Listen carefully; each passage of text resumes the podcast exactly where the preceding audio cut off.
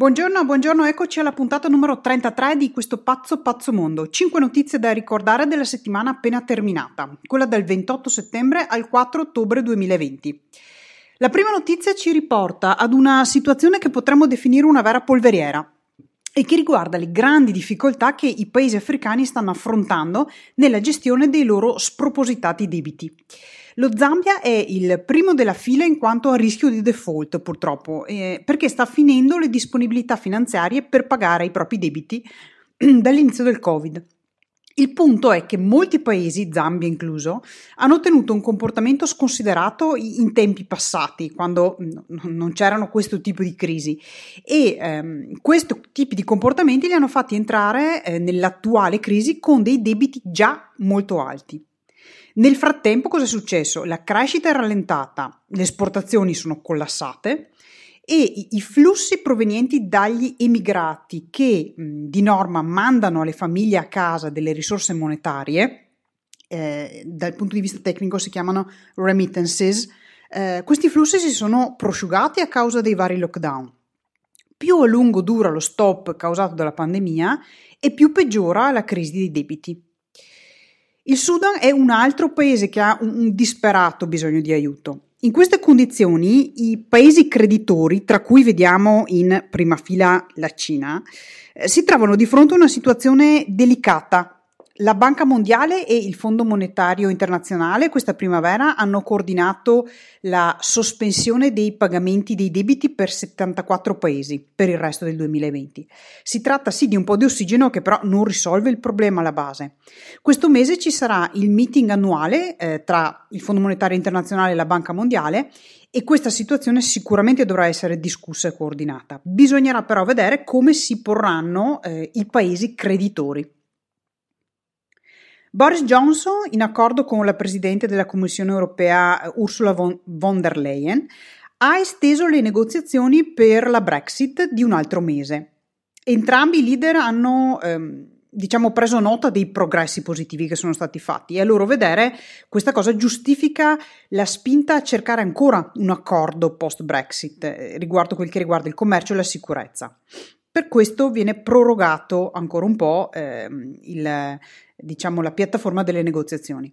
Johnson però dice di, ehm, anche se si sente abbastanza positivo sulla possibilità che un accordo possa essere trovato, ribadisce che se questo accordo non verrà comunque trovato entro il prossimo summit del 15 ottobre, è prontissimo a uscire senza, senza voltarsi indietro. Una buona notizia per l'economia indiana eh, vede in positivo le sue esportazioni per la prima volta negli ultimi sette mesi.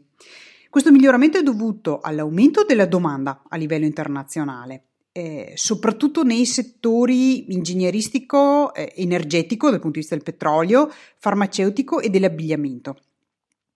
L'aumento maggiore delle esportazioni è stato verso la Cina e verso gli Stati Uniti. Ricordiamoci però che l'economia indiana è crollata del 23,9% nel secondo trimestre di quest'anno, a causa da una parte del lockdown interno, che eh, può essere considerato il più rigido al mondo, e dall'altra parte nella contrazione della domanda internazionale.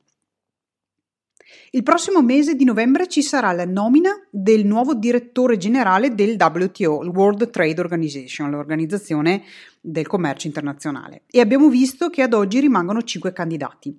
La favorita sembra essere l'ex ministro delle finanze nigeriane Ngozi Okonjo-Iweala eh, ma in ogni caso chi coprirà questo ruolo si troverà a gestire l'organizzazione in una fase davvero turbolenta. Ricordiamoci cosa abbiamo in ballo. Una pandemia ancora in atto, una recessione globale, la battaglia per la supremazia commerciale tra Stati Uniti e Cina e le elezioni presidenziali americane. Servono sicuramente spalle molto larghe per gestire questa situazione. L'ultima notizia riguarda le dichiarazioni del presidente cinese Xi Jinping in occasione del mm, meeting delle Nazioni Unite. Xi Jinping ha condiviso la sua visione, la, la visione cinese globale, al cui interno la Cina ricopre decisamente un ruolo da protagonista, ma eh, a detta di Xi Jinping, in grande collaborazione con gli altri paesi. Questo a conferma del serio impegno cinese verso eh, il multilateralismo, verso l'autorità delle Nazioni Unite, verso un percorso di eh, sviluppo pacifico e anche un futuro condiviso come comunità di esseri umani. Questo è ciò che ha detto Xi Jinping. Insomma, peace and love come approccio. Xi ha anche confermato che dopo aver raggiunto gli obiettivi riferiti al clima per il 2020 con due anni di anticipo, la Cina vuole sforzarsi di raggiungere il picco massimo di emissioni di diossido di carbonio prima del 2030, per poi arrivare alla neutralità, cioè cos'è la neutralità? Un bilanciamento tra le emissioni di carbonio e l'assorbimento del carbonio da parte dell'atmosfera. E vuole raggiungere questo eh, obiettivo entro il 2060. È un progetto molto molto ambizioso che però tutti ci auguriamo venga raggiunto perché abbiamo dal punto di vista della salute del pianeta e nostra abbiamo tutto da guadagnarci. Il bonus positività di questa settimana riguarda la città di Berlino, in cui ora c'è un grande magazzino che vende solo oggetti riciclati. Ma non si parla di mh, cianfrusaglie che si trovano nelle soffitte della casa della nonna, bensì degli oggetti perfetti che provengono da outlet e che altrimenti sarebbero stati buttati. Questa iniziativa ehm, vuole contrastare l'attuale cultura, diciamo, del buttare, ok? Promuovendo invece un approccio che è rivolto al riutilizzo, ma anche a riparare ciò che non funziona invece di eliminarlo a prescindere, come sembra essere inevitabile in questo, in questo momento. Berlino è una città che ha eh, già dimostrato molta sensibilità dal punto di vista della sostenibilità.